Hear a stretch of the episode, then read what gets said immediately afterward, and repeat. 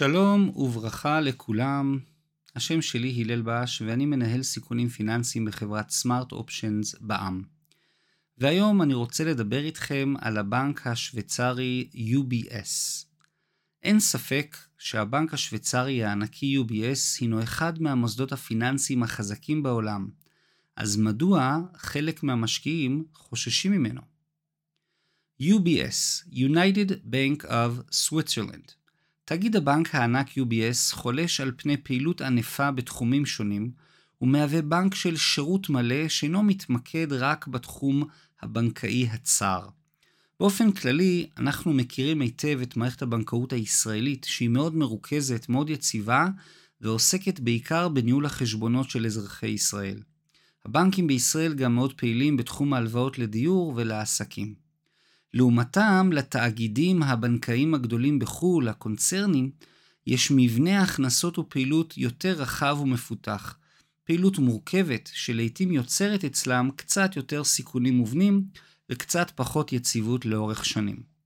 תחומי הפעילות של תאגיד הבנקאי UBS כוללים את התחומים של ניהול העושר, בנק השקעות, מסחר בניירות ערך ופעילות בנקאית קלאסית. ניהול העושר או Wealth Management הינו תחום רחב שכולל שירותי ייעוץ, ניהול, ניהול נכסים, ניהול סיכונים, מסחר, עבור בעלי הון גדולים ומשפחות עסקיות עשירות ומוכרות.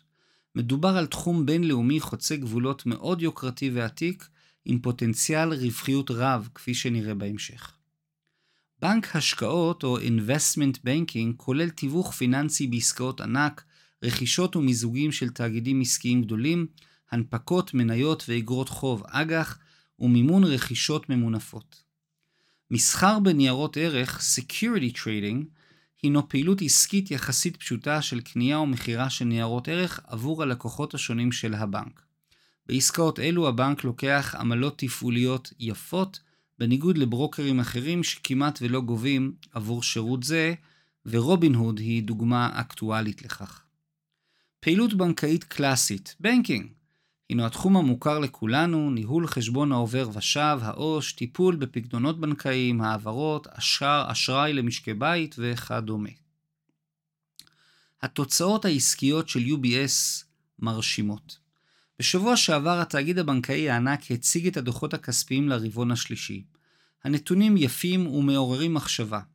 באופן כללי הרווח לפני מס של הבנק בניכוי הוצאות חד פעמיות עלה בכ-40% ל-2.9 מיליארד דולר ארצות הברית, שהם כ-33% מעל תחזית האנליסטים.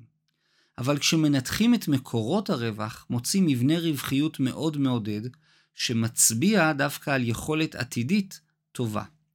תחום ניהול העושר זינק והציג קפיצה נאה של מעל 43% ברווח לפני מס, תחום בנק ההשקעות עלה בכ-32%, תחום המסחר בניירות ערך עלה בכ-24%, במסחר ובמניות וב-32% במסחר באג"ח. השורה התחתונה מראה כי UBS צולחת את משבר הקורונה עם גידול ניכר בהכנסות וברווחיות. מבנה ההכנסות גם מראה על מודל עסקי יציב ומתרחב בתחומים היוקרתיים של ניהול העושר. ואם זה לא מספיק, נמשיך לניתוח קצת יותר מעמיק של הדוחות הכספיים. תשואה על הון מוחשי, Return on Tangible Equity, או רוטה. אחד המדדים הפחות מוכרים, הבוחן את שולי הרווח, הרווחיות, ובעיקר את הצמיחה והאפקטיביות של ההנהלה, נקרא תשואה על הון מוחשי. נציין כי היחס הפיננסי ממחיש את הקשר שבין הרווח הנקי להון העצמי המוחשי, היינו לא כולל נכסים לא מוחשיים כמו פטנטים, סימני מסחר, חוזים עתידיים וחלומות ורודים אחרים. מדד זה מציג את יעילות המימוש של ההון העצמי של בעלי המניות בפעילות עסקית ממשית, ביצירת ערך ורווח ממשי, ללא התייחסות לכל הנכסים הלא מוחשיים שלפעמים נמצאים במאזן במשקל מאוד גבוה. היינו היחס הפיננסי מודד את יעילות עבודת הנהלה ביצירת רווחים ממשיים ולא רק חלומות עתידיים באספמיה. ככל שהמדד גבוה יותר, כך ניתן לומר שהנהלת הבנק מצליחה לנצל את ההשקעה של בעלי המניות ביצירת נכסים מוחשיים ואמיתיים, שמניבים רווחיות מדידה וברורה. ובממד הזה UBS השוויצרית עושה מעל ומעבר. התאגיד הבנקאי הציג עלייה של כמעט 18% בתשואה על הון מוחשי, ומתקרב מאוד לרמות המוכרות של תאגידי הבנקאות ענקיים בארצות הברית במדד חשוב זה. יחס הלימות הון Core Capital Ratio זהו מדד הבוחן את ההרכב והגודל של ההון העצמי של התאגיד הבנקאי ביחס לפרופיל הסיכונים שלו. יחס אלימות ההון נועד להבטיח כי לבנק יש מספיק עתודות נדרשות על מנת לספוג הפסדים אפשריים בתיק האשראי הפרטי והעסקי, בפעילות בניירות ערך וכולי בכל פעילות הבנק.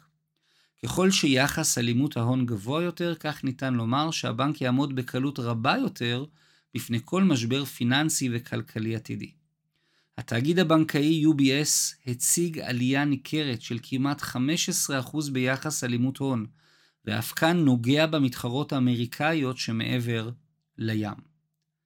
ניתוח פעילות הליבה אבל לפני שמתלהבים מהמספרים היפים, חשוב לזהות את פעילות העסקית של הבנק ולנסות להבין את המגמות והמאפיינים הייחודיים של המודל העסקי. בחינה מעמיקה של התאגיד הבנקאי השוויצרי מראה כי הנהלת הבנק עוסקת בתהליך ארוך טווח של דיגיטציה, שיפור השירות, הרחבת המכירות הצולבות, מכירות מתחום בנקאי אחד לתחום בנקאי אחר, ובאופן כללי בהתייעלות ובהפחתת עלויות. כמו כן, שלא כמו המתחרה הישירה קרדיט סוויס, תאגיד הבנקאות UBS לא נפגע בצורה מהותית משערוריות פיננסיות שאירעו לאחרונה.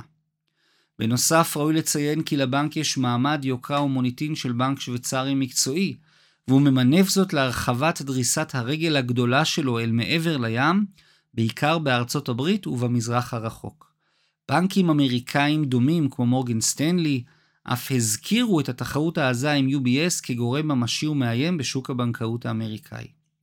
נכון הדבר שבנקים שוויצריים אינם מה שהיו בעבר, בעיקר בתחום הסודיות הבנקאית, אבל יש להם עדיין יתרונות מובנים בניהול נכסים ובשימורם.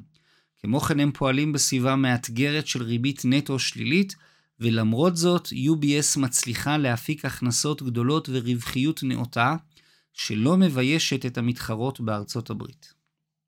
ראוי לציין גם כי הבנק ממתין לפסיקה משפטית בצרפת אודות תביעה, יש... אודות תביעה שיכולה לעלות לבנק בכ-5.2 מיליארד דולר ארצות הברית. אולם גם הוצאה גדולה זו, אם תתממש, מתייחסת להנהלה הבכירה הקודמת של הבנק, ופחות מעיבה על המגמה המבורכת העכשווית.